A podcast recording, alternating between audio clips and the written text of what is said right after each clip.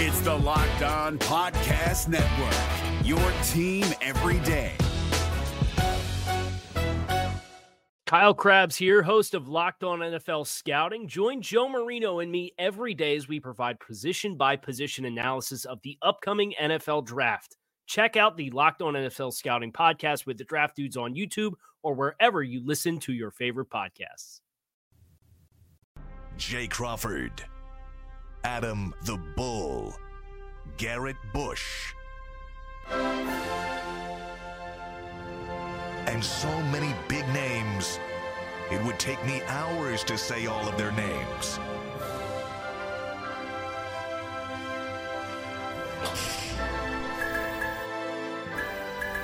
The ultimate Cleveland sports show.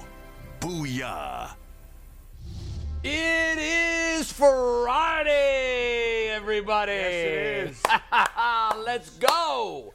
Jay Crawford, Adam the Bull, G. Bush, Brad Sellers back in the house. Back in the really quickly before we start, Mike. Oh, by the way, we've got a show full of surprises, so everybody oh, on yeah. this panel better be on their toes. Oh yeah. and, and that, okay, so that is the Gopher from.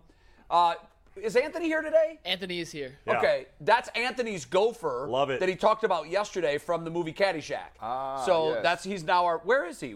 He's where, posted. He oh, he's down there in front he's of the down desk. There chilling. By I the way, it. the the uh, the front of our table. Can you show the gopher again? The front of the table there looks like the the the scene from like a horror movie. Like when they're in the basement, it's all rusted and there's water dripping. Creepy. Yeah, yeah. Somebody's about to get killed. Yeah. Um, yeah. It's supposed to be an industrial look. You know, Cleveland's yeah. an industrial city. Looks scary. Like yeah, it is. We it's, are getting a sign for the front of that. That yeah. is in the okay. works. At Ultimate Cleveland Sports Show sign? Uh, the Destination Cleveland. We're just figuring out the legal issue, but oh. like the famous Cleveland. Oh, the script Cleveland. Yeah, we're going to have that in front. I think we need that. I yeah. really yeah. do. It's coming. Okay, that's awesome. I'm glad to hear that they're on that. We've got our best lawyers on that right now, right? Yep. Facts. Uh, Mike. You, we, we want to start with you because our jumping off point today is Nick Chubb.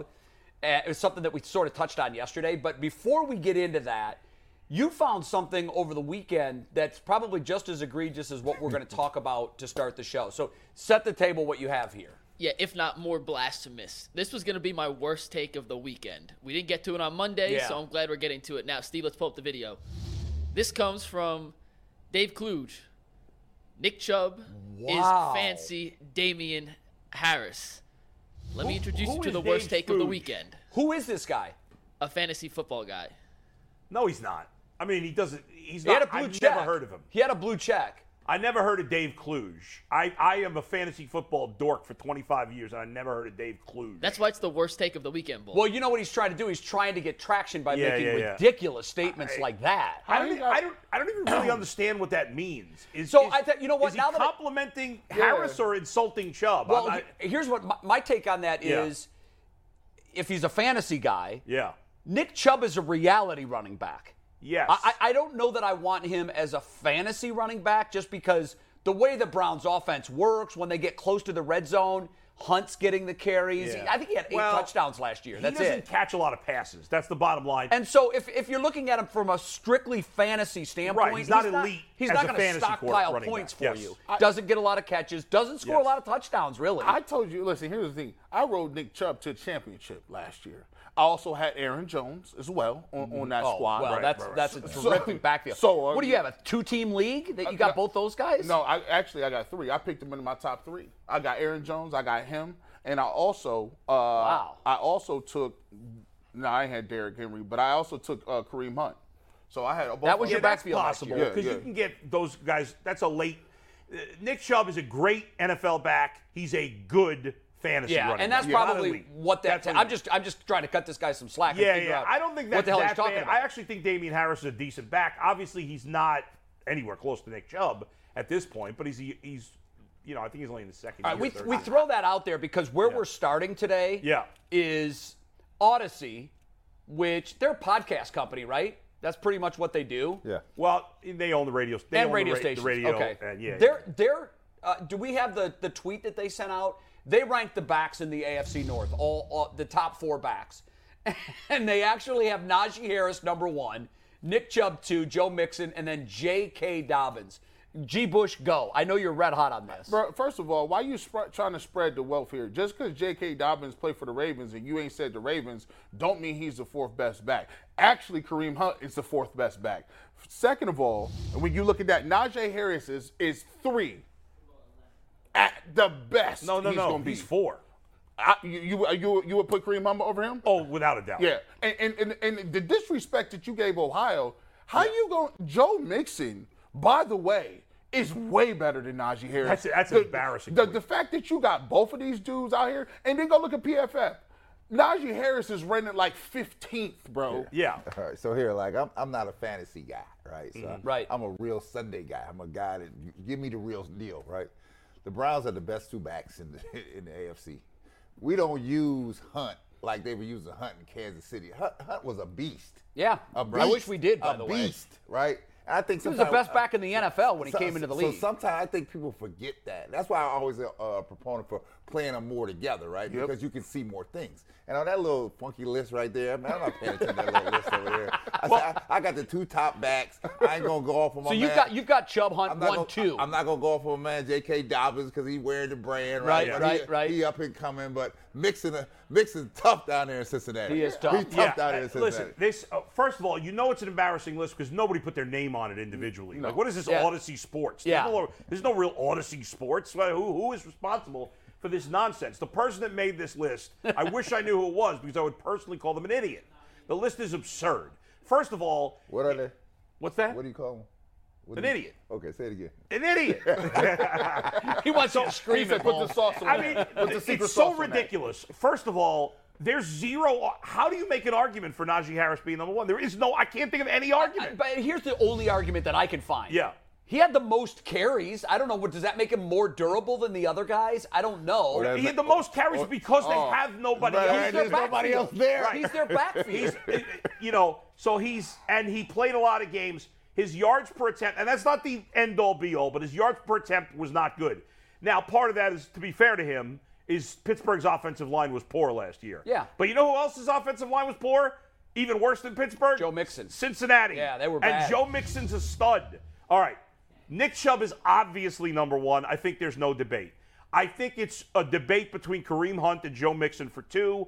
I think Joe Mixon's been more, not no fault to Kareem Hunt. Mm-hmm. Joe B- Mixon in the last couple of years has been more productive because right. he gets more opportunity. Yep. So I would have He's to put – He's the feature back, and, yes, and Hunt is far from the I feature I got to put him two. Kareem Hunt is then three, but it's close to me. Right. I think if Kareem Hunt played a full amount, I'd probably have Hunt slightly over Mixon.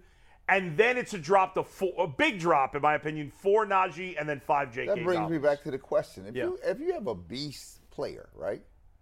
What's the beast player doing sitting on the sideline? I, listen, well, but Nick Chubb's the best I, I, player, sixty-four thousand dollars no, no, no, no. I'm not saying. I'm not Play saying them together. Chubb, not, I agree. I, Play them together. He's underutilized, and I don't think anybody would, would argue that point. Kareem Hunt is underutilized in this offense. This, but the question is, yeah. do they realize he's underutilized? I don't know. I That's the question he, I don't know. Stefanski dodges a lot of questions. He keeps going, well, what we like to do is keep them both fresh. There we is like, some we, merit it, to that, though. But but twelve but carries ain't enough. That's Kareem Hunt. He need, I agree. He need he need at least twenty touches.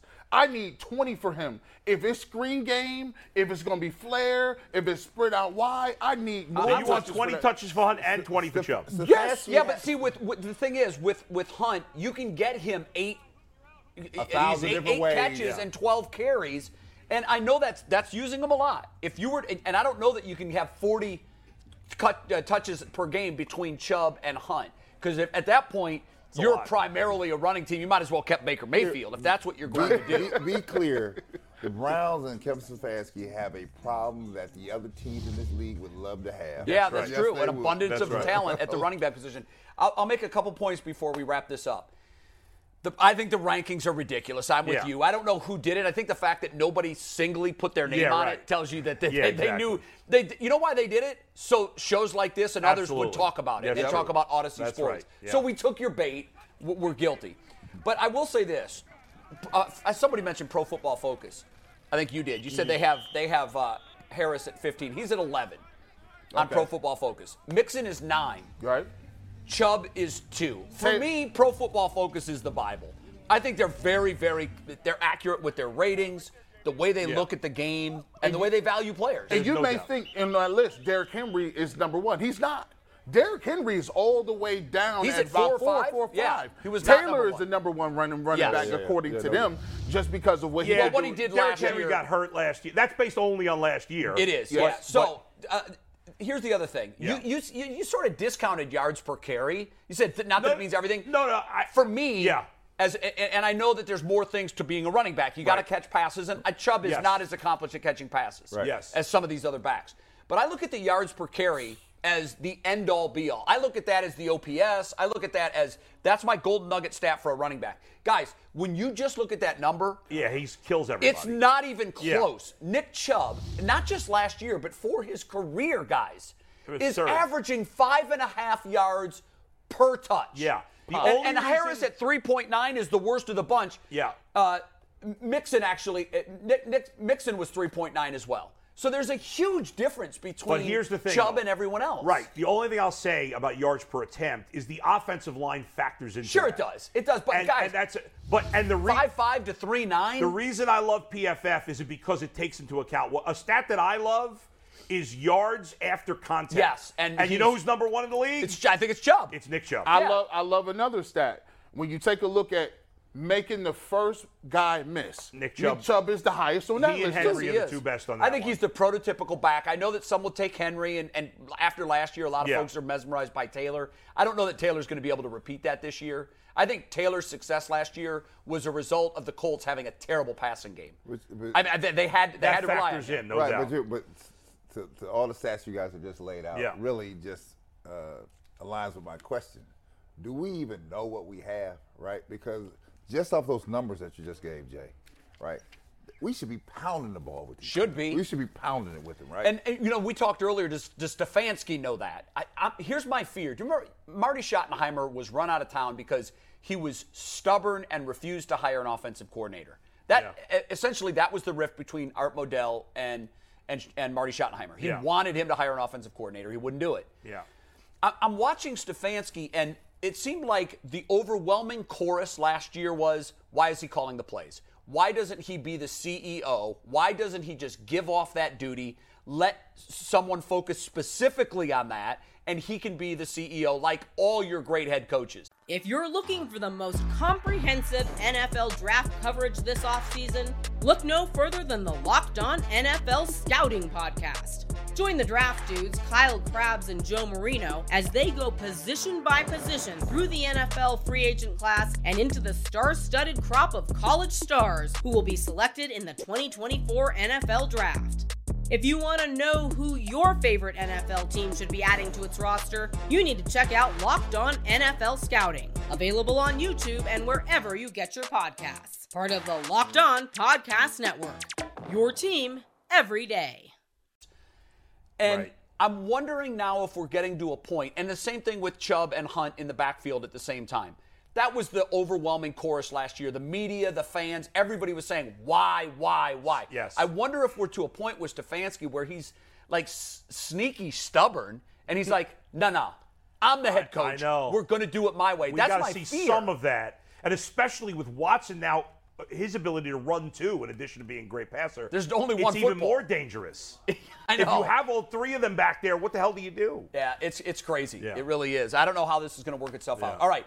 We started down this road yesterday. It's an interesting debate. It's June third, so we're kind of making stories here. But yeah. we had a Aditi on yesterday, and we asked her, take the quarterbacks out of the equation. Because obviously, if you've got Deshaun Watson yeah. as your quarterback, and we're going to compare them to the forty-niners, Garoppolo is not even in that discussion. So take the quarterbacks off the two teams. Which roster do you most like, the Niners or the Browns? And here's Aditi's response to that. Okay, I love the forty-niners defensive front. I think that they play faster and tougher than any other D-line, arguably, in the N F L, but I am taking the Browns roster. Overall, you're taking their roster? Woo! Yep. I'll take I that am. As a win. Very good. And, and, minus yeah. quarterback? And, and why is that? Yeah, minus quarterback. What, what, what the gives the Browns the edge? I don't feel, I don't necessarily see a hole anywhere. Not you know, even a linebacker? I think that there is... I, I'm not one hundred percent sure on the wide receiver position outside of Cooper and, you know, like, let's see how all of that develops. But I don't see a significant spot where I'm saying who's doing this, who's stepping up here, who's available, who's bought in. Um, I just there there's obviously bias, right? Yeah, like I'm yeah. more familiar with the Browns than I am with the 49ers. Yeah, but I, I just I all... really, really for a few years now I've been saying top to bottom, I like that Browns roster. There have just been some other issues associated with how they all put it together. Yeah. All right, so Didi's point yeah. is well taken, because I think we're, we're all biased too. We see yeah. every snap of every game the Browns yeah. play. I probably last year saw four or five Niners right. games in total. You got to see them in the stretch run when they were mm-hmm. playing meaningful football right, and right. then into the playoffs. Bull, do you agree? Are you taking the Browns roster over the 49ers? Disagree. Obviously, the big caveat is minus quarterback, because with quarterback, I take the Browns. I think it's very close, but I and, and again, I don't have as good a feel for the Niners' individual defensive players and offensive line as I do the Browns. Right. But I would give the Niners a slight edge, because overall, I think they're top to bottom a little better defensively they're heading lying. into They've the got season. The, yeah. Now, maybe by the time we get to the middle of the season, I'll feel differently. But I think up front, front seven, yeah. the Niners are better than the Browns. All right? Secondary, I think the Browns have an edge in the secondary. I agree. Mm-hmm. The Browns' offensive line is good, but the Niners is better. Yeah. I think. It's really close. And the Browns took a step back last year on the offensive line. I think Jedrick Wills still has something to prove. And center, everybody likes Nick Harris. He's never done it. You know, it's a it's a big change. Right. And they're pass catchers, too. I think they've got the big edge with the pass they, catchers. Deebo Samuel's better than Amari Cooper. I, th- I don't think there's much George Kittle's way better than David Njoku. Even though they make now, about the, Brown- the same money now. Yes. The Browns obviously have an edge at running back. Yeah. A, a fairly significant one. But overall, while very close, I'd give the Niners a slight edge comparing the rosters minus quarterback. I G. thought Bush, was, you want to jump I in. Thought, I thought he was going to give it to me. I was like, he's going to steal it. Ah, Bull got it first. No, I'm going I'm to go a whole nother route. I think they got the I think they got the advantage at head coach. Who is that? The Niners. That the too. Niners. Yeah, we didn't, we, we didn't Kyle, go there. And kicker, we don't know about our Kyle we, we hope for our kicker. Their right, kicker, right. Robbie Gould. We, we talked old but great. We yeah. talked about just last segment about how Kareem Hunt, Nick Chubb, where are they at? When you look at the 49ers, they they put Deebo Samuel everywhere. Yeah. You're going to play running back. You're going to yeah. play tight end. We're going to throw you the ball. You're going to catch it. The way they the, – the way that they – we are two – the same team. We are running teams. That's our philosophy for Kevin Stefanski and, and, and the philosophy for Kyle Shanahan. But when you watch the 49ers, Kyle Shanahan is able to affect at every level. Yeah. He'll give you formations. He gives you – he never gives you the same thing twice. He uses jet motion. He uses everything. And I think he's just a more creative uh, concept designer of, of plays and getting people involved over what, uh, you know, Stefanski That's is. a great point. So That's uh, a great Stefanski point. Stefanski does have a better record for what well, that, well, whatever yeah, that's so worth. I, but you know what? I think Shanahan is widely regarded as the offense yes, genius that coach. Stefanski yes. would love to be, yes. that we thought he might I be. Agree. And to G's point, I just I think those are great points, G. I mean, I, I hadn't really considered it, but I will tell you this. The, the, the Niners have been better at winning. They they understand winning. You know, there's a philosophy a in, in professional sports, right? Some Some coaches don't want a lot of talent. Right, because it can expose you, right? Because mm-hmm. you have a lot of you have lesser talent, and you make uh, more successful things done. You're expected done, to win, right? You're like, oh, he's a great guy. Now when you, we give you all the pieces, you know, there's a lot of a lot of pressure on people there. Sure. So Stefanski got a lot of pressure on him, because I'm gonna just tell you, the, the Niners have the nod uh, in that little comparison, but the Browns are stacked from top to bottom. The question now is, what will the Browns do with this talent here, right? Because when you have talent like this, Jay, it's in a very small window. You don't have it for ten years. Very small. Right. So it, it is it, it's go time is what they call it in professional sports. It's go time. Right. So now, how does Stefanski react to that, right? Is he going to become a guy that is bothered by the comments and social media and the paper because if the thing doesn't get off right, is he going to be able to relinquish? Nobody him? reads the paper. Oh, no, no. Come well, on now. It could be whatever. Various, various Only people mediums. sixty and older read right. it. Various, various mediums. But you understand By the way, what technically I'm the question is which yeah. roster is better. It didn't have anything to do with the coach. No, I know. But I didn't yeah, consider but, that. But you you kind of yeah, have to because yeah. he's on the roster. He's their True. coach. So he's I the leader you, of the to roster. Your point on the, on, yeah. on, the, on the paper, yeah. let me tell you something. Jordan read the paper every day. He wanted to know exactly what somebody said about him. Yeah, right? well, he wanted and, that as fuel right. for his he, motivation. So he's back on the bus like this. And I bet oh. he was looking for oh, any yes. diss. Any diss he could yes. find. He, yes. make, he make it up. I can't believe you said that about my mama. Right. What do you mean, Mike? We never said that. I didn't so, see that in there. So I'm reading between the lines. You know what he was thinking. The Browns, the Browns have a complete arsenal here, right? I've told you, I hadn't gone to a Super Bowl. I've been waiting. Yeah, you're holding We're right out. Here. Now, what you going to do with it? That's the question. Yeah. Which is why I always come back to the thing. Why you got these two top guys and you don't play them at the same time? You don't give them more touches. You, you know, you know, the fascinating thing is I, I think the true comparison, and for once, you, they, the Battle of Ohio has been nothing, right? I really think that over the next three to four years, it's going to shift.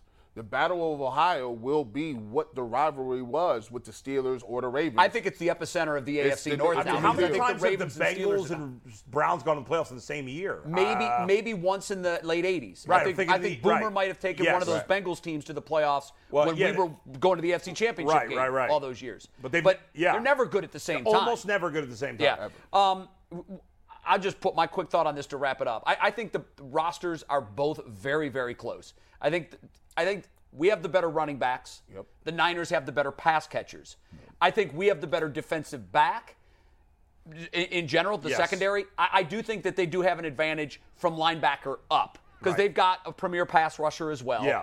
They've got, I think their linebackers get a slight mm-hmm. edge. Yeah. I think the quarterback nod, I mean, taking the quarterback out of this equation is right. kind of silly because it's the most important. It's a huge difference. But when you throw the quarterbacks in there, I think the Browns have a much better roster in total no doubt. Than the Niners. However, I'll say that I think the difference at head coach, while not as same as the difference at quarterback between Browns and Niners, I think the Niners have a significant edge at head coach. And I also think John Lynch is one of the best executives. And I think Andrew Berry's done a terrific job. But I think if you're going to go even that high up in the in, into the uh, organization, I think John Lynch has proven to be one of the right. better uh executives when it comes to making global decisions for a right. team um, in the N F L.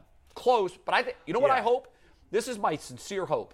I hope we can answer this question with Super Bowl fifty-seven. Oh, yeah. Can you imagine? That would be a great matchup. Oh. I would love to see that. Would man. I would love to see the Browns and anybody. They could play the same, they could quarterbacking play, for They could play Saint Ignatius. Well, I love if it. If Deshaun Watson's not quarterbacking, it won't happen. No, probably not. Yeah. Okay, um, we're going to do something that's a little unorthodox, but it's yeah. it, it, off the air yesterday. We were laughing so hard at this. We figured we've got to share this with the audience. So I'll set the table briefly, and then I'll let G. Bush take it from there. A number of years ago, G. Bush had agreed to do a hit on a Kansas City radio station who Jay, thought was, he was someone else. This was right after the Browns had beaten the Steelers in yeah. the playoff game. Yeah. Okay, so a couple years ago, two years ago. Right, and they were getting ready getting to play ready the Chiefs. Getting ready to go against play the, the Chiefs, Chiefs yeah. in the playoffs. Yeah. And what happened from there is almost too good to be true. G. Bush, take it from there. What happened? So so they're getting ready to play. Usually what happens when, when you're getting ready to play the Chiefs in another city, you know, if there's going to be a big game, they reach out to somebody from Cleveland and say, hey, can we you, you want to come on? Uh, and, and talk about the game and preview it from the Browns' perspective. Right. So in this case, I got a text message from their producer, and the, it was very vague. And I, I had already been on that radio station a couple times before because we had already played, um, I, I think. Kansas we, City in the regular season. Right. Yes. And so they're hitting me up, and I'm like, all right, well, cool. This is great. I'm like, I done made it. They done messed around and let me get this Kansas City game off. All right, cool. I'm on. He said, all right, well, thanks for coming. He was so he was so conciliatory. He was just like, yeah, thanks for coming on. We appreciate your time. And I'm like, okay. I'm like, wow, I only work on Saturday, but I'm here to go. So then we text back and forth. So it gets time, it comes around for the, you know, me to do the interview. He calls me about five minutes early, and I'm like, man, this is crazy. I told my mom, yeah, I'm gonna be on in Kansas City. Yeah, man, I'm you know, I'm moving around nowadays. He hits me up like, you know, hey, thanks for coming on. You ready to go? And so in the industry, what they do is they bring you on a little bit early so they can go right to you after the after the commercial break. So he put me on. I was on hold for about two or three minutes. And then I, this is where it all went left. He comes into the game and he's like, well, don't give it away. We ain't going to give it away. He comes into the game and he says, he introduces me, right? And once he introduces me, I had two or three seconds to figure out, am I going to hang this phone up or am I going to play along? Play the tape.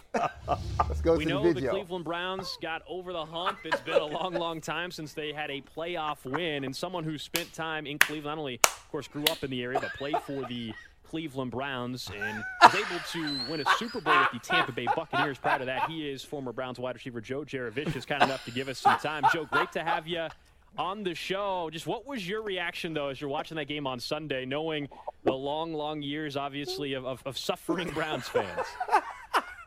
Uh, you know, it, it was just a great opportunity um, to just watch the, the Browns really, you know, get over the hump a little bit there. You know, um, when you go back and you look at, you know, what the Browns have gone through over the long period of time. You're trying to uh, sound you know, white. Being, um, you are trying you know, to sound white. In this area, I gave it my best shot. Growing up in in, in, uh, in Northeast Ohio and, and looking at what, you know, the Browns, um, you know, look at the Browns have gone through from, you know, the Binder fumble to, you know, going through I love that picture. Oh, that time period with, with Elway and some of the things that um, you know John Elway and Broncos put him through oh and not God. being able to get over oh the hump and the team leaving.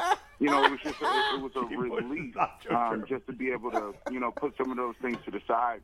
And um, not only oh. be able to do that, but to be able to do that against the Pittsburgh Steelers and Big Ben Roethlisberger, who has been a thorn in the side of the Cleveland Browns. Um, I, I would say pretty much since uh, the team coming back in nineteen ninety-nine. Oh my which God! Which is such, such a relief and, and something that was just uh, such a, a great fact. And this went on and on. Oh no, this is not this is not one segment. This is uh, some of your other players um, as well. There it is. Oh my God. Oh, my God. And he you did the whole interview. How long like did that. the interview go? This fifteen minutes. He get, listen, this is a. They never said, bro, you are not Joe Jurevicius. No. Oh, he's just here. This is not the video. We can't even explain like all black dudes look alike. Like, yo, we can't use that one. I don't even know. And I'm so when he so you're not putting yourself in my circumstances. He he already running it up. He already like yeah. Cle- Tampa Bay Buccaneers G. wide receiver Joe Jurevicius, super former Super Bowl champion. But G went to his authoritarian talk. Well, no, he tried to sound white. He was trying to sound white. It's my favorite part. It's my favorite part. Listen, let, let me go. Let me go to A M announcer voice. This is A M A M voice announcer no. voice in Indianapolis. Oh my God. And he was like, "Yo, hey!" And, and when he came back with the second cushion, I said, "I might have sold it." He was like, he repeated it. He well, said, "Joe." North, so, call him Joe. Wait a minute. Here's my favorite part of this story. Yeah. What nickname did you take on after that interview? After the interview, so how they found out, so they they actually, how this all got sparked was yeah. the simple fact that Bull was doing an afternoon show with Dustin, right? And, and so he's, he his his kids called Joe, his Joe Jurevicius called his kids and said, hey, man, you, you, like you're trending right now. His kids called Joe. Yeah, yeah his right, kids right. called him. He said, you're trending right now. He said, for what? He ain't played in a minute. He said... Yeah, there's this guy who's impersonating you on a Kansas City radio station. And he's six foot five, and he's yeah. black. But and then he came on our show. He called, came on your show. They talked to him a bit. How did the interview end? Oh, he, he's listen. He's he, oh, so he still it, thinks he talked to Joe Jurevicius. He still think, so he's telling me. How was it, like, the greatest part of being a prof- uh, winning a Super Bowl? What'd you tell him? Oh, man, I told him, man, listen, I got into this story. I was like, you know. It's fabulous. You know, I went, listen, when I got on, the, you know, when we went on the plane, I just. I don't when, think I heard that part. When we, when we got off the tarmac, I was just sitting there thinking, like, you know, just soaking it up. And I looked at the veterans next to me, and I said, man, this is, guys, this is what we all, this is what we fight for. You know what I'm saying? And he's just like, yeah, man. He, I said, man, you know, and then after it's done, man, you just sit around and you you look, and because you don't ever know if you're going to get back there. That was my one shot. This is all, this is, Jay, this is all part with the scammer. This is all part with the scammer oh call. It really God. is. So, so what was your nickname? What were what were your boys calling and, you and, after this? So after this we, is great. So after we leave, after we leave, they I listened to the, the joint and they hit Justin up and they said, "Yeah, man, G. Bush, man. Listen, you are now forever known as Bro Jurevicius." Bro Jurevicius in the building, and he was a good sport about it. He was just like. I mean, I I, he, I don't sound like that, but yeah. I mean, he didn't do a terrible job of faking. Yeah, it, right? Yeah. So it worked out. So, shout out to Joe Jurevicius, oh by God. the way. That is uh, so funny. And oh and, and for all and, and for all you up and coming new guys, if somebody call you from a main city. right, and tell you they want you to do an interview, they got to be thinking you somebody else. I'm like, I do one day a week. His is, I said, yo, I told my mom, I said, that was even better. I said, I went viral. I'm cool. I didn't oh even need the regular God. interview. You know what would have been good, too, if you had done, like, the Dave Chappelle white guy voice? Oh, that yeah, you, you really could have gone over yeah, the top. I went, I you could have gone over the top. I, but I didn't. I, I, I he was, you sold it. I, I mean, you sold to, it. Because I didn't want the dude who booked it to look crazy. It's like kind of like, because they're going to ask him, like, how did you not, how did you not only not get a player, you didn't even get a full-time guy at the radio station. This dude does like two and a half hours a week, and you got him? I would love to have been in the studio when the call ended and they went to commercial break. Yeah. I will assure you this. Yeah. Whoever his co-host was or his producer, the conversation went like this. Yo, do you think that was really Joe Jurevicius? I don't think that was Joe Jurevicius. Can we put oh the picture my. up again? Because that, that deserves discussion. That graphic Who is so made good. that graphic? Look at the faces. Oh, my God. That was a Brianna yeah. special. The Brianna, I like well that. Brianna, you are the real M V P. That because is that, gra- that graphic absolutely tears me up. That is so funny. Because the look that we no, got no. on G. Please, Bush's face was the, the same look he had on his face when he found out that they thought they were talking to Joe. He was I like, feel, what? He was like this. Like, G, I feel like that's got to be G's picture for Good Bet, Bad Bet now. Like, it's like, it? I mean, I do need that. It's got to be that. We do. Can we make oh that G's God. picture from now on on Good Bet, Bad Bet? Just cut out the uniform and everything. Like the, There's something about your mouth being open that makes it, it puts it over the top. I don't know what Bree, it is. Bree, oh you killed it. Well done, well oh done. Hey, guys, DeQuell Jackson's. Oh, my God. Oh, DeQuell's DeQuell watching that all day. DeQuell Jackson's been listening to this oh. as he's, he's, in, he's in the queue to come on the show. There's Bree. Hey, get her back up on the screen. Put her back up. Put her back up. Look at her. Oh get that Bree. wave. We got the shot of Bree. We don't it's have the shot of Bree. She was like, Bree, you get two seconds hey, of airtime. Hey, there she is. You get two seconds of airtime per show. Yeah. Oh, my God. That was so funny. Bree, that was brilliant. Oh that was so good. Well done. Awesome job by you. DeQuell, what do you have to say about Bro Jurevicius? That, that was an amazing story to hear. The fact that you sound so convincing that you were Joe Jurevicius. I don't know how. I stopped listening. I was in the queue listening. I was like, wait, he's still going. He's not going to tell him he's not Joe Jurevicius. It went for so fifteen minutes. He just rolled this thing out. Yeah. That was amazing. That was write it out. Amazing. Write it out. Y'all write it out. Hey, DeQuell, I was looking like, you know how you get your shit. You you, you know how you, you be a linebacker. You know it, it was like, hey, you know when you ain't getting no reps, you like on the fourth unit, and they would get you running down on kickoff. You like, hey, right. whether or not they called the wrong package, they'd be like, hey, we going base right here. The dude had his shoes untied. You like, I got it, I got it. Don't worry about it. I was gonna get my money off Coach, regardless. Coach, put me you crushed Coach. it. You crushed it. It was a great interview. Hey, DeQuell, it went on for fifteen minutes, fifteen. And one of the questions. Oh one of the questions was, you know, so what it was, what was it like to win the Super Bowl? Talking about getting off the plane and on the tarmac, looking at all the other veterans saying, "Hey, bro, we gotta soak this up. We don't know if we're gonna be back." I'm gonna pass out. That, that is amazing. I've been confused by. You know, I've never.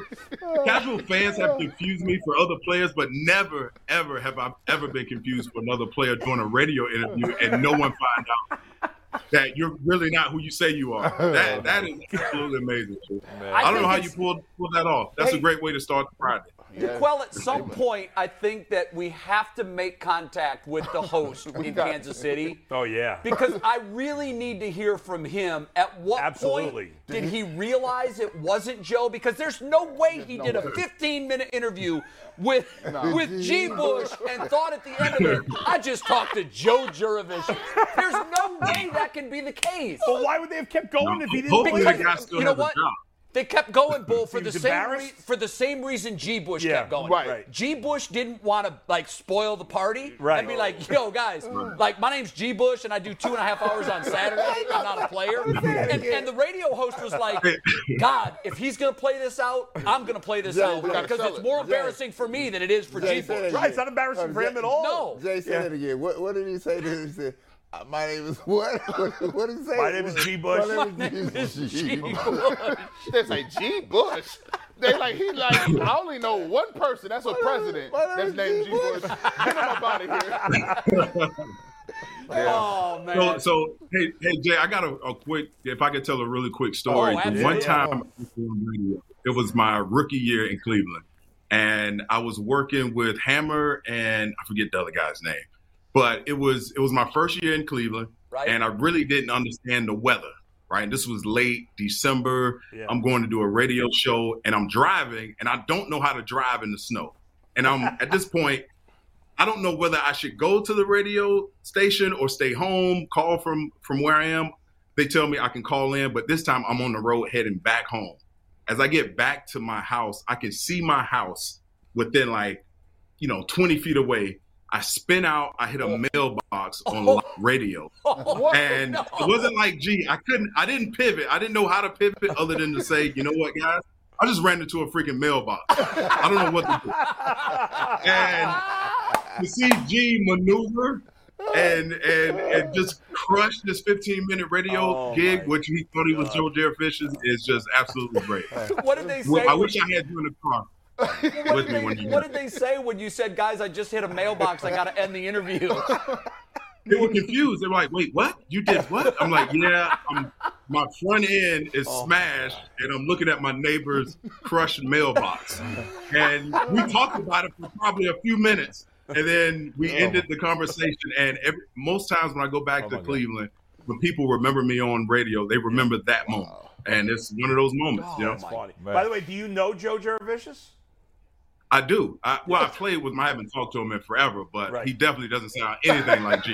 No. Right. And the funny thing is, I've interviewed Joe a lot because when yeah, he was right. in, that sounds nothing when like he it. was in Tampa, I yeah. worked as the sports director at the A B C station in Tampa, Florida. And he, first of all, he's a stand-up, classy, great yeah, guy. Yeah. I love Joe. In yeah. fact, I think we're going to try to do something with Joe on the program here because he's a Cleveland guy. I think yeah. he went to high school at Lake Catholic, if yeah. I'm not mistaken. Yeah. But he's just a great guy, and, and he's a he's a guy that I think we you know we need to get involved in the show um, at some point. Hopefully, by the time football season rolls around, he'll be on the show, which I can't wait for That's his first crazy. interview because that, that clip is going to get played, yeah. and, and and we're going to talk about that. So, DeQuell, on a much more serious note, um, we started the show today by um, having a debate about the best running backs in the A F C North. Odyssey mm-hmm. Sports, they own some radio stations, they do some podcasting. They tweeted out recently the top four running backs in the A F C North. And their list was odd because they had Najee Harris number one, Nick Chubb number two, Joe Mixon number three, and J K. Dobbins number four. What's your top four in the division? Well, the first two, they're on the Cleveland Browns. Kareem Hunt and Nick Chubb. Did you say that? Without a doubt. Without a doubt. And then I can throw Joe Mixon into that bunch. And Najee, Najee, I mean, he's only had one year. Obviously, right. he was for, for Pittsburgh. He was their entire offense. They didn't know who was playing under center, playing the quarterback position. Right. So he took a brunt of the load off of the quarterback. So, again, he's a fun, he's a great player, but I, that list is, is all screwed up, man. Yeah. The, the two backs uh, with Cleveland are probably the best backs in A F C North, hands down. I'm glad we're all on the same page. Yeah, I, I had Mixon slightly ahead of Hunt only because he's been more productive due to no fault of Hunt's own. He's just the number two back here. But all three of those guys clearly belong ahead of Najee Harris. Yeah, not, yeah, Najee Harris. I, I, I think he, if anything, he is the bottom of the list. You know, he's yeah. not at the top. I don't know where these guys get that information. One one year, he has a solid year, obviously, with – he didn't play with a really good offensive line. Right. Credit there. But, again, there was no one at the quarterback position, so right. he was the entire offense right, right. when they had anything going. The, but you talk about Nick Chubb, a guy that's available, reliable, accountable, all these different things. He is at the top of the list, in my opinion. Yeah. DeQuell, did you ever get to – like, because this, this just seemed like from, from a lot of fan standpoints, like, I know the Steelers is good, but this is a case to me of where they just even in the playing field. They'd be like, yeah, the Steelers traditionally have good running backs, or the Steelers traditionally have a good defense, so we just going to give you that right now because we can't say your quarterback is good anymore. When you played, did you feel like they gave the Steelers a lot of love? And you'd be like, I, I get it, they good, but they not that good. Y'all giving them everything. Mm. Yeah, no, no, you, you, you hit the nail on the head. I mean, listen, when I played, we didn't – We didn't make a great case of, at the top of the top of the A F C North, because at the time you had Carson Carson Palmer, you know, Ocho Cinco. Cincinnati was playing very, very well, but they had dominated the A F C North for so many years.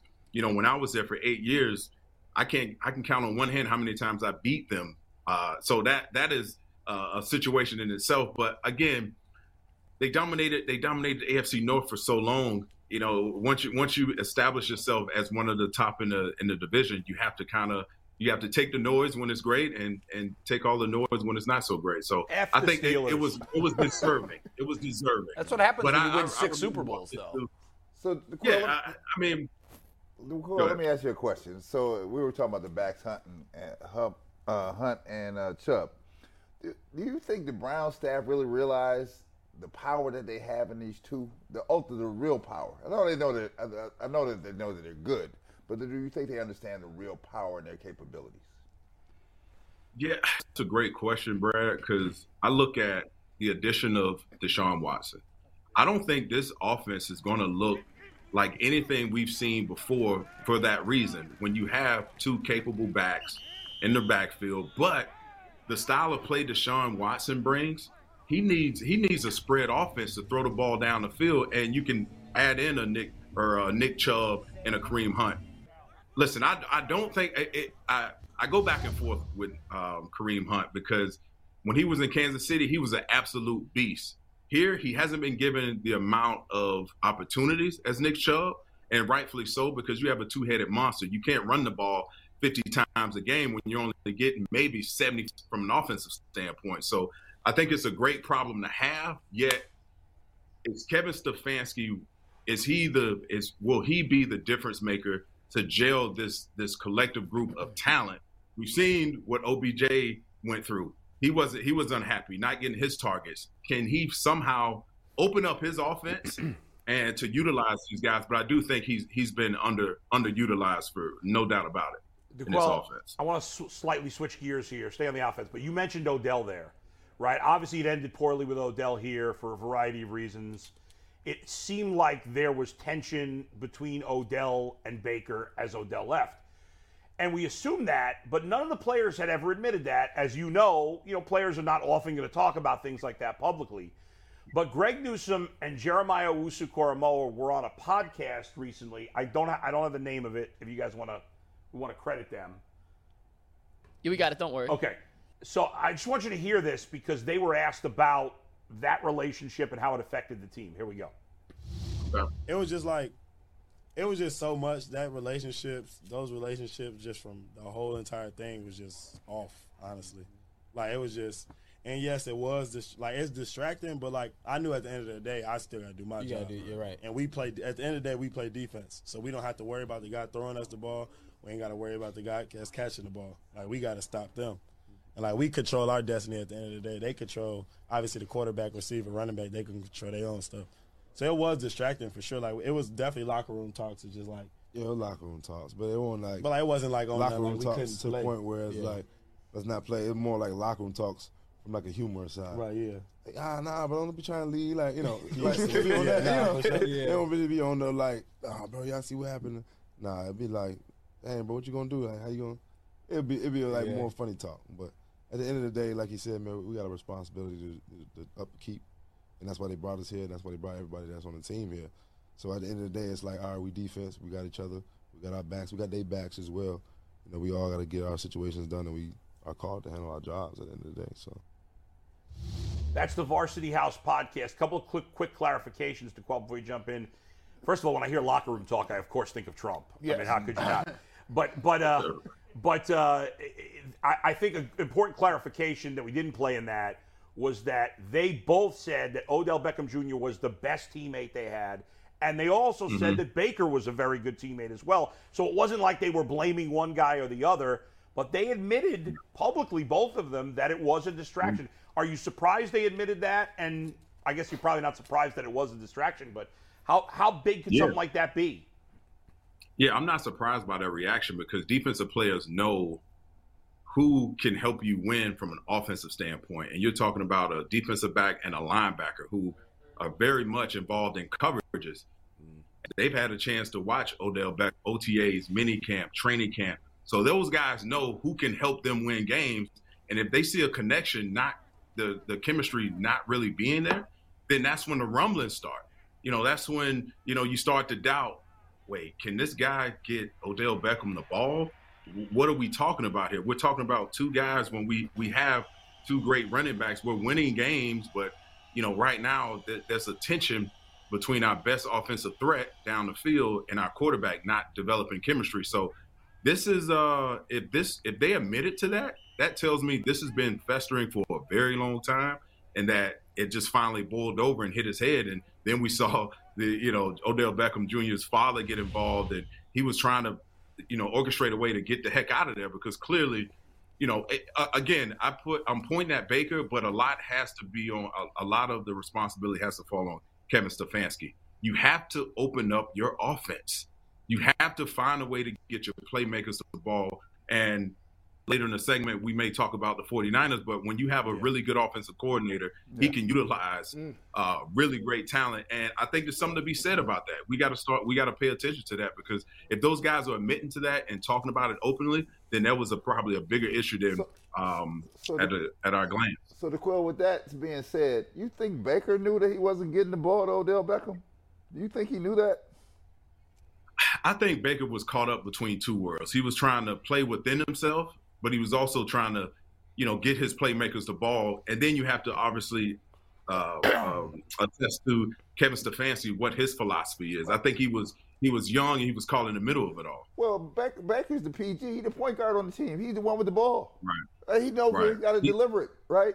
If you know right. you have a weapon, right. I have to get the weapon the ball. I don't care what Stefanski said on the sideline. It's a weapon, right? I have yeah, the ultimate yeah. decision to see where I'm going, left, right, or center, right? So I, I, I'm always perplexed, because do you realize this, or are you purposely not going this way? Because at some point, right, this is crossing my mind. Are you purposely not going this way? Right. I think they probably dealt with Baker with kid gloves initially, and they start, you know, putting, hey, we have to, you know, spread the ball around. We have to get other guys involved. You know, you, you see the, the, the latest contract with uh, Njoku. You know, everyone is up in arms about that contract, because we really hadn't seen that production before. And you're paying a guy based on production. And, and when I when I saw that contract extension, I know I'm, I know I'm going off a little bit, but it, it, it tells me that the front office saw some limits with Baker Mayfield. And you're right. Again, ultimately, you're the player. You make the decision. The ball's in your hand every single snap. You if if the offense isn't run, running efficiently or not. But at the end of the day, obviously, Baker is in a position that he played himself into, and right. he's on the outside looking in, and, you know, hopefully they get some trade value for him. But right now, you know, we have to wait and see what the, uh, what the Deshaun Watson situation, you know, looks like. DeQuell, I have a theory. I'll run it by you and see if this makes any sense at all. It could be complete craziness. It seemed like early in the relationship that Baker may have been forcing the ball to O B J when he wasn't oh. open. Because he knows the presence that he is, not just in the huddle, but in the locker room. He knows his past. He knows he can get vocal if he's not getting the ball thrown to him. And it almost was if after forcing the ball there when there was nothing there and throwing picks, it almost seemed like at some point in the relationship, he said, okay, I'm hearing from everybody, don't force the ball, don't force the ball. It almost seemed like it's at, at some point, particularly early last year, that he just was almost making a point not to throw to Odell, yeah. almost to feed into the criticism that he was trying to force it to him so much early. Is that crazy talk, or is there something to that? No, there's definitely something to it. I mean, when the guy's hearing all the negative, all the things he's not doing well, and he's trying and he's forcing the ball to his playmaking, and it's for whatever reason the chemistry isn't there, and, and you're not winning games, and you're playing with injuries, and things don't seem to be working out, you start to just, what's the best way a quarterback can avoid that situation is not throwing it to him. And not to say that Baker intentionally decided, hey, you know what, I'm not going to start throwing to him. I'm going to try to play within the system. I'm playing with some injuries. You had a you had a ton of noise. Clearly, Baker hasn't been hasn't done a great job of dealing with the outside noise, outside criticism. He Rabbit ears media. and thin skin. That's yeah, a bad combo skin. for a quarterback. It, It really is, and especially in Cleveland. Cleveland needs someone that is hard-skinned, come to come to work with the hard hat on, and take autism, whether it's good or bad. And he just wasn't mature enough to deal with it all, which to Brad's point, listen, you're the quarterback. You're the guy. You're the point guard. You're here to make the tough decisions and and lead this group. I mean, he carried himself like it. If you listen to any press press conferences, he he he would, you know, uh, address the team as if he was the unsung leader, that they listened right. to him. But you could always, as a former player, always, anytime you always reference yourself as the leader and my guys, and like, let me see you play first. yeah, yeah, right. Because in the locker room, that's right. That's right. Production, I'm talking about my yeah, guys. The, yeah. Right, right. In the locker room, obviously, the, the guys that are most productive will be inherently your leaders. And he wasn't, he never really could balance that. It was a lot more fluff talk than actually producing on the field and leading yeah. your team to the victory. You can't talk your way into leadership. Nope. That just yes. happens no, organically. Absolutely not. Yeah. yeah. You know, you know, see right through it. DeQuell, I, a little, little along the lines, I used to always be a guy who, like, I, I was okay with, you know, guys being a little flamboyant, being uh, guys that have chip on their shoulder, guys that play with that, that raw emotion in that field. I, I don't know if I can I, I can do that no more at quarterback. I, I I don't know if that that characteristic works in in professional mm-hmm. athletics at, at the quarterback position. I'll give you a couple names, and I'll give you another, another spectrum. Johnny Manziel obviously was is was very brash. He's, I look at a guy like wow. I look at a guy like R G three. I look at a guy like Cam Newton. I look at Baker Mayfield. All of those guys had that bravado. Favre did it. Favre got away with it, right? But, man, I don't know if that type of mentality works in a locker room where you got to be even keel. They be watching you. And I always go to what Hugh Jackson said. People don't remember this. It was in Hard Knocks. And we we we get on Hugh Jackson for a lot of things. But what he said, he said, hey, man, what time you get here today? He said, uh, yeah, I got here by eight. He said, you know, uh, you know, at the time, they, Tyrod, Tyrod Taylor, yeah. Tyrod, he was there at five. I want you, I want, I want you to kind of follow him, lead him. And what I was th- thinking he was telling him is not necessarily, hey, be Tyrod Taylor, but see how Tyrod Taylor carries himself, and it gives you that leeway. If he would have had that type of leeway with his people, I think the organization would have been like, he good. He just was hurt a little bit last year. But where they got it was, I don't know if – and he also made a comment in twenty nineteen. He said, I thought it was going to be easy. And I think little small mm-hmm. things like that in, in sports, people people put that in their back pocket like, mm, I don't know if I can do mm-hmm. this. And I think if you would have mm-hmm. done those two small little things, hey, the way you look and the way you conduct yourself go a long way with people. And That's I think he'd have got more, more long, longer term here if he would have done that. Yeah, I think Baker, if if you would have set Baker down, I think there's a lot of things he would have done differently starting out the game. One is not trying to pick on anyone who criticizes his game. Hell, you play a position where you get criticized week in and week out, day in and day out.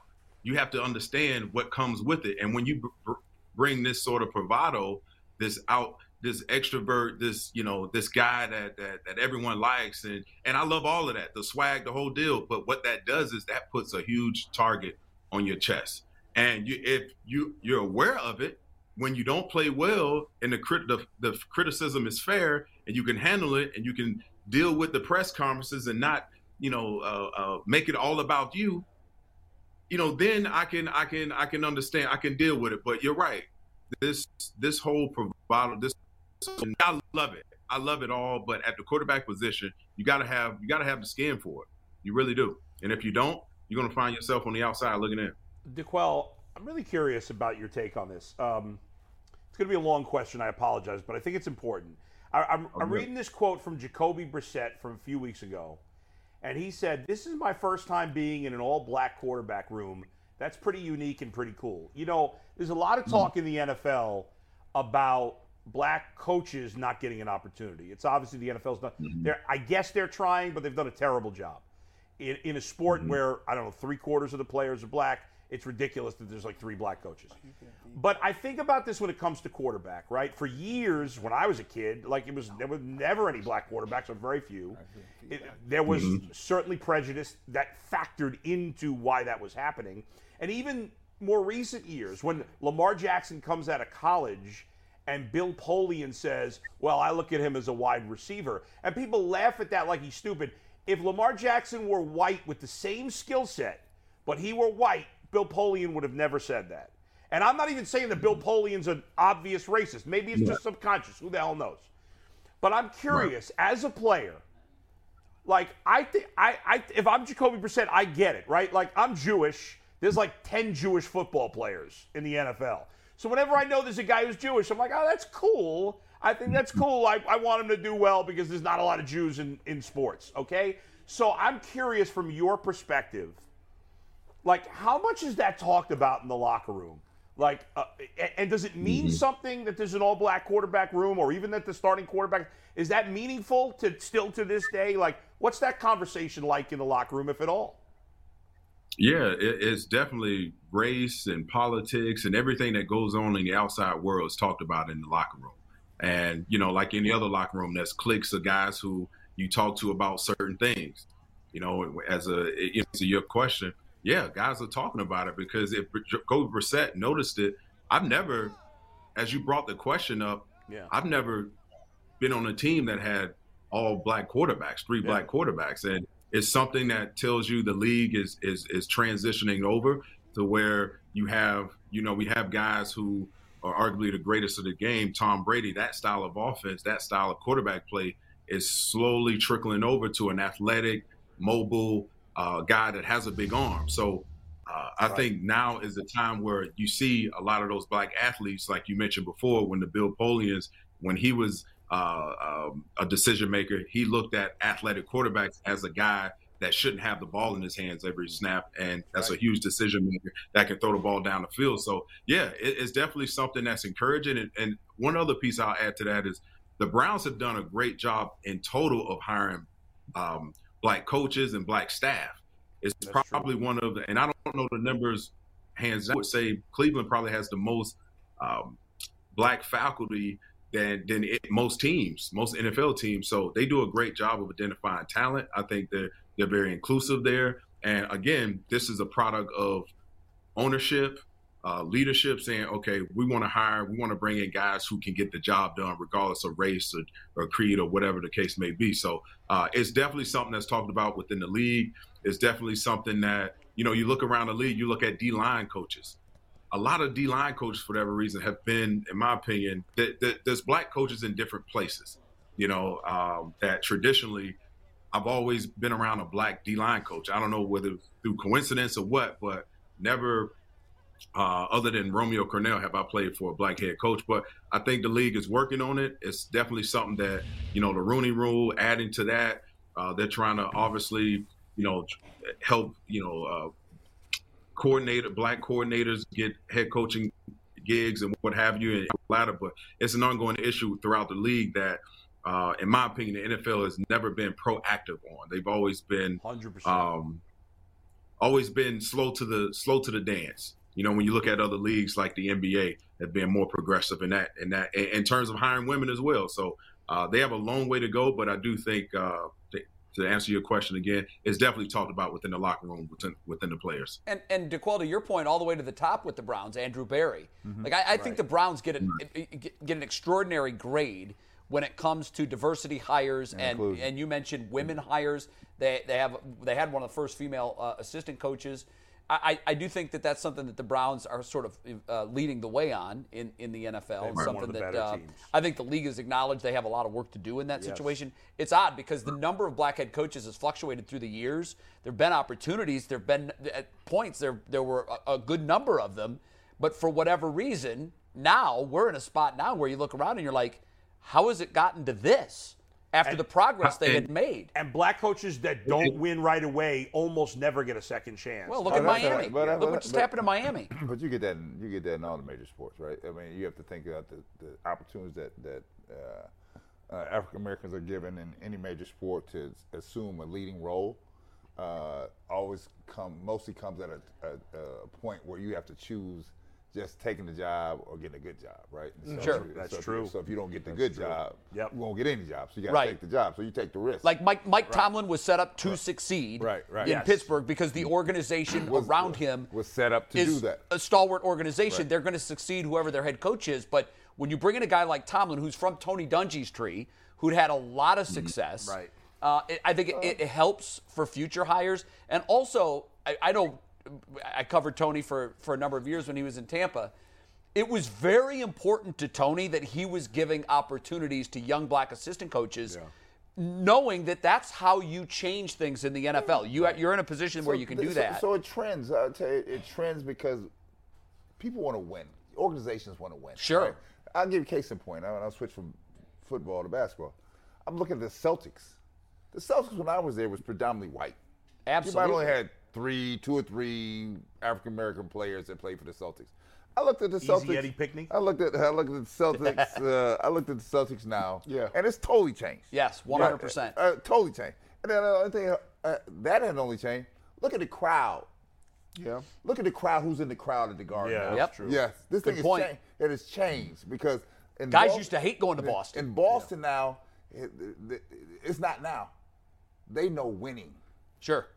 That's all they care about. Yeah. Winning. Right? It doesn't matter if you're purple. But ultimately, green, guys, yellow, just win. All the owners, or almost all the owners in sports, are old white guys. And sure. who are they around? Other old white well, guys. Well, the thing is, you can't do anything about that because, DeQuell, as you right. know, it's the guys that have the money make the rules. Right. And in sports, right. that's why you have seen black ownership groups. NASCAR has a black ownership yeah. group.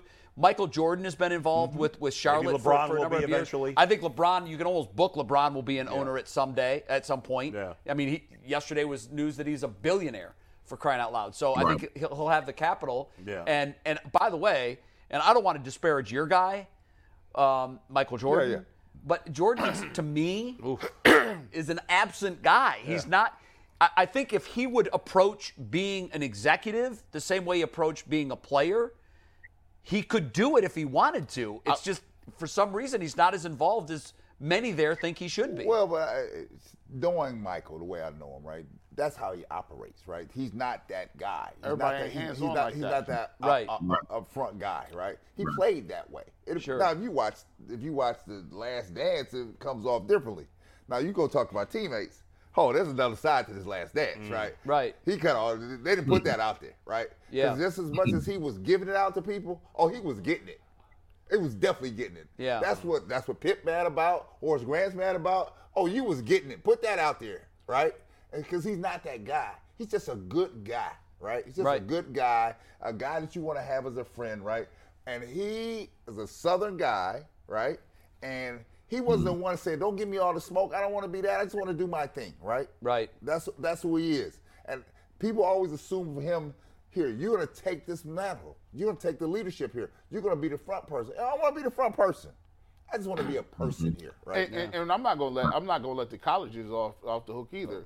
Right. If you combine N F L, college football, there's less than ten percent of the coaches, head coaches that are African American. Yeah. I'm surprised. It's, I, I bet it's not even near ten percent. I, I yeah. mean, that's yeah. crazy, especially yeah. given what the S E C is, given what college football is. And so, if, like Brad says, you have to take whatever opportunity you can get, you're more likely to get a bad team, you're more likely to fail. So my my, my college roommate and uh, college teammate, Dennis Hopson, is was the number two pick in the N B A draft, got an N B A championship ring, has all the criteria to be a, a college coach, been college coaching under Rolly Massimino for some time, right? He can't get a sniff. He can't even get a sniff yeah. at a job. Sure. My alma mater won't even give a sniff. Uh, it's crazy. Right? College basketball's still bad, too. N B A has really done the best. The N B A has done the best. Yeah, yeah. If you're looking for the most comprehensive N F L draft coverage this offseason, look no further than the Locked On N F L Scouting Podcast. Join the draft dudes, Kyle Crabbs and Joe Marino, as they go position by position through the N F L free agent class and into the star-studded crop of college stars who will be selected in the twenty twenty-four N F L Draft. If you want to know who your favorite N F L team should be adding to its roster, you need to check out Locked On N F L Scouting, available on YouTube and wherever you get your podcasts. Part of the Locked On Podcast Network, your team every day. Yep. McNuggets has given us the go sign. Oh, yeah. So, DeQuell, yeah. we got to do the top five. Yeah. Uh, okay. Your, uh, yesterday's was the all-time worst. It was top five sports movies, and it, it, it wasn't me though. I know it was Anthony what, yesterday, but man, DeQuell, it was bad. What are some of your what are your what are some of your favorite sports movies, by the way? Yeah. Do you have a favorite sports movie? The the, the Program by far is my absolute favorite. Which one? You broke out. Uh, the Program. The oh yeah. Oh, the movie, Program. The Program. I said that yesterday. Yeah, yeah, yeah, yeah. That that deserves. That's my mention. Number one. All right, very yes, good. Um, Any Given Sunday. Is it because Halle Berry's in it? Is that why he's your favorite? Uh, no, nah, maybe. It probably has a little something to do with it. It doesn't hurt. She is the hottest woman. What is she, sixty? No, she ain't she's sixty. Close. She's close yeah, to sixty. I think she's late she, fifties. She's younger than me. She's Bree, the best-looking woman over fifty-five I've ever seen yeah, in my life. I always say this. Look, she has Beth, the skin of an eighteen-year-old. She must have great insurance. Look, look, look, how old? Beth was born and bred. Oh, she's fifty-five. Yeah, I, she's now, now, now, Angela Bassett about seventy. She's beautiful, oh, too. She's, she's still one. Halle Berry is... We got to go. Mike's oh, killing me. Mike's giving no, me the go sign. Halle Berry probably has great insurance. Probably Roundstone you know what? Insurance. I, yeah. I, I hope she does have Roundstone. Roundstone Insurance. Ooh. It offers a better alternative for affordable quality health care. For more than a decade, Roundstone Insurance has been saving small and mid-sized businesses money up to twenty percent. Contact us today to learn how you can get great health care benefits that your employees will love and save money, too. Shout out Roundstone, our favorite. Roundstone. I wonder if Joe Jurevicius has Roundstone. Roundstone. I bet he does. All right, so today's list is the five worst kind of pickup basketball okay, players. Okay, let's go okay. to it. Oh, all right, this is stemming from the fact that DeQuell wants wants you wants in a pickup smoke. baskespbasketball game one-on-one, which is going to happen Mikey soon. Mikey McNuggets, I'm assuming, is going to get his ass kicked happen. in this, but we'll yeah, see. Yeah, I, I'm putting my money right DeQuell, now. DeQuell, you got any plans to come to Cleveland anytime soon? I do. So, actually, McNuggets and I, we were talking the other day, and yeah. there's a good chance I could be in town in a few weeks for – an alumni, and I reached. He was the first person I reached out to. Him. Like, you, better, you, better, you better start shooting, getting in Get the gym, smoke. because I, I will be there sooner than I thought. Get the I would. game so, ready. I feel like, I feel like oh, we yeah. got to play at oh, an outdoor yeah. court, man. Like a little Absolutely. city ball at an outdoor court. Yeah, no yeah. way, indoor. My knees aren't built for that. Oh my uh, God, what a wimp! So, what are you, twenty-nine? All right, what's your top? Right, what's what's right, number, number five? five.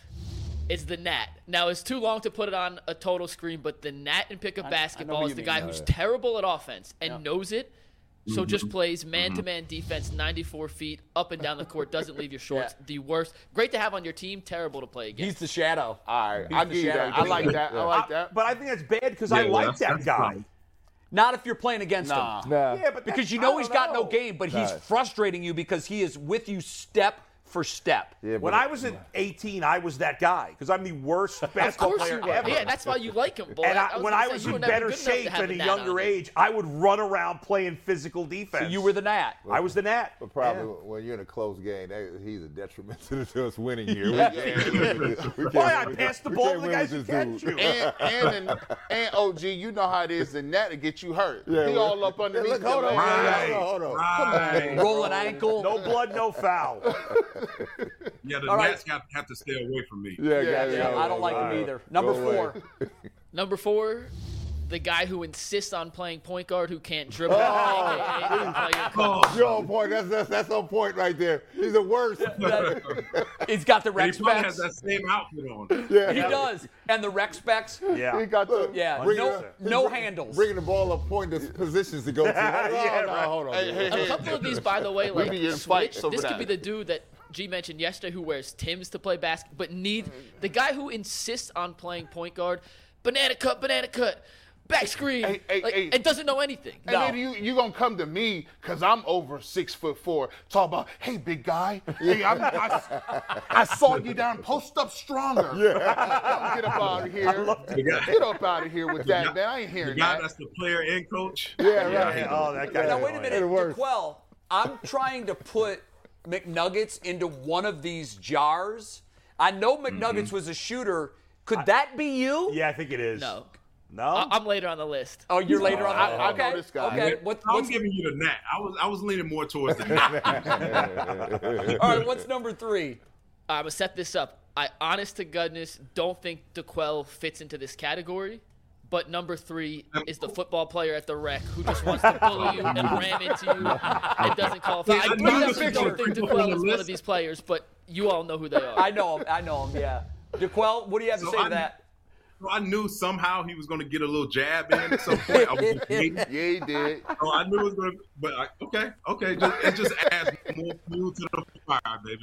I mean, the football player is kind of the same as the Nat, just a bigger guy, a bigger uh, and stronger yeah. guy in a well, way. You know, I gotta, but he's I, a bull in a china shop. Yeah, yeah, yeah. I mean, this guy's uh, just wrecking everybody. You got two types. You got the football player that can't play. Ooh, yeah. You got the football players mm. that can Who's play. Who's the football player that can play? I, I, I, I gave you a list. Chris Carter. Chris Carter. Keith Byers. Yeah, I mean, yeah. They can really play, right? So that's what I'm saying. I like their all right. the, the other guy now. We, we got to get one of the these guys guy, on the show at we, some point. We put, we, yeah, we, oh, we're, we're definitely going to try. Don't we, worry. We put the other guy, the other football player on the other court. So if we see him, we're going to the other court. yeah, exactly. We got to get these guys on the show, man. We got to get All right, what's on. number two? DeQuell right. definitely fits into the football players who can play, though. I actually do think DeQuell can play, hey, but it's the other guy. He was a great player. His, you're just kissing his butt now. First compliment you've given me. Right. Before, before right, you, before let's you take move his on lunch to number money. two. This, this can't get too cozy. It's the my bad guy. Catches it. Shoots it every time, oh, misses yeah. every right. time, and goes, my bad, guys, my bad. Yeah. And he pulling up again. Hey, my fault, dog. My fault, I, I got you. Dude. I saw you cutting, but I, you, listen, yeah. you know what I'm saying? I, I had the shot. You. I took it. You know what I'm saying? I hate that dude. I, saying, I hate that dude. And then when you go to the pickup game, you're like, don't pick him. If hey, I, yeah. I can't play with him. Wait, DeQuell just made a, a, a really interesting comment. DeQuell, what did you just say? I think this may be the best, you know, five he's come up with. So yes. I'm with I, it. I I'm, so. this, I'm with is, it. This is spot on right now. Yeah, yeah. This, this is very good. There's one guy missing, and I'm yep. gonna see if it's your yeah, number yeah. one. I got two more, yeah. but go ahead. Okay. I got me one. What's your Damn. What's Damn. your number one uh, worst pickup guy? I've played basketball in a lot of different states. This is, in anywhere you go, the worst guy. Let's see. Let me Mister see. calls every foul and argues about it. Oh, that guy is yeah. the worst. Oh, that has him. to be number one. Yeah, oh, exactly. You can't play with me. That guy's the worst. I hate him. It's, it's, it's, hold ball, hold ball, hold ball. You got me right there. Up top. Yeah. Up top. Don't, no, yeah. What you mean up top? Wow. Up top. What I didn't mean? even breathe on you, bro. Hold ball. Up top. Up top. Out top, up top. Uh, uh, no uh, blood, uh, no yeah. blood, no foul. Hey, and you'd be like, you'd be like, you had the last one, bro. You oh, had the last on, call. Come on, bro. You had last call. Okay, we each get one that wasn't on the list, and DeQuell will let you start. Did yeah, he miss DeQuell. anybody? Yeah, it's definitely the guy who has all the apparel, the Jordans, the oh, knee sleeve, yeah. the arm sleeve, the goggles. They can't play a lick, no basketball I Q. He's just on the sideline, just, hey, who has next? Who's got next? Oh, I got God. next. And no one ever... Never picks it. Sweat, sweatband, sweatband Sam. Well, you have sweat something. I, I have a story on that. So I lived in L A for a summer, and there was a guy at the gym I played with who was he was Sammy Sweatbands. I was like, this dude's a bum. He was terrible. At the end of the summer, he always talked about acting too. Oh. The he was there to be an actor, right? Oh, yeah. Yeah. Putal. Yeah. He's got like six hundred thousand Twitter followers. He's like, I leave. I'm like, hey, Stunt I'm going double. back to Boston. He's like, hit me up on Twitter. He's like a million followers on Instagram, six hundred thousand. I was busting him the whole summer for being Sammy Sweatbands. And this dude's a legit celebrity. He's in, like, he got game, he can dance. Like, wow. Yeah. Sammy Sweatbands is deceiving sometimes. Yeah, yeah. But DeQuell, that's a good one because he, he's at every gym. Yeah, yeah. yeah. He's at every, and, mm-hmm. and you just look at the guy and you're like, yeah, let's just pretend he's invisible. Right. Because they never live up to their apparel. You guys are missing the best one. The best one is the guy who you show up at a pickup game and he looks like he's really good, but he sucks. Oh, wow. Right? You, Fool's you know, gold. Right. Like, you, you look at a guy like G. If you saw G, you'd be like, oh, he's big, he's black, he's got to be good. And then he sucks. That's, now, that's a good one. Fool's right? gold guy. Who's yours? The guy I hate is the guy that, that you get to the uh, to the court, he want, all he want to do is talk. Talk about uh, the game, what yeah, this yeah. is, who, who we playing, what we need to pick. And, and big games he's had working. in the past. Oh, my God. Yeah. Oh, yeah. He's telling you about a big shot he hit the last pickup. Yeah, exactly. Man, I see, the worst people is them dudes, right? You get to the playground, you come in, it's some athletic dudes. It's you and your peoples. You get there, and it's a group of un- unassuming dudes that come work out on a half hour for lunch. They come down there, and you playing around the first half. And all of a sudden, you like, hey, bro, who keep leaving him open? It's Mikey McBuckets. He's the dude. It's tie game, no twos, no twos. All of a sudden, how are you open? He, they run a double back screen. He comes off a flex cut. He's wide open, and it's game. And it's a whole bunch of people waiting, and you got to wait fifteen, twenty-five hours to get back on the court. You got to be my Mikey McNuggets in, in, in, in the get-along game. I don't like the get-along game running plays. No. Yeah, that, you're exactly right. That there is. That's a real guy. It's a real yeah. guy. So, DeQuell, my favorite guy, and it, you don't see this guy at gyms. You don't. But you mm. see him on playgrounds a lot. He's the jeans guy. Oh, yeah. Jeans. He comes oh. He comes strolling by the park. He sees a game. He's not there to play. He's in jeans. Sometimes he's got the all-black tennis shoes. You know what I'm talking yeah. about. Buddies. And, like and, and, and he says, here's what he says. hey, I was the last one cut off the varsity team my senior year. I, the coach didn't like me. I should have been out there. But he's got jeans, and he doesn't realize he does not fit in in this crowd. Oh my God. Jeans guy is always and, out. And he wear boxer shorts to hoop in. Don't yeah. You cannot wear – You do you want to destroy your lower body? Wear boxer shorts hooping. I'm just telling you that.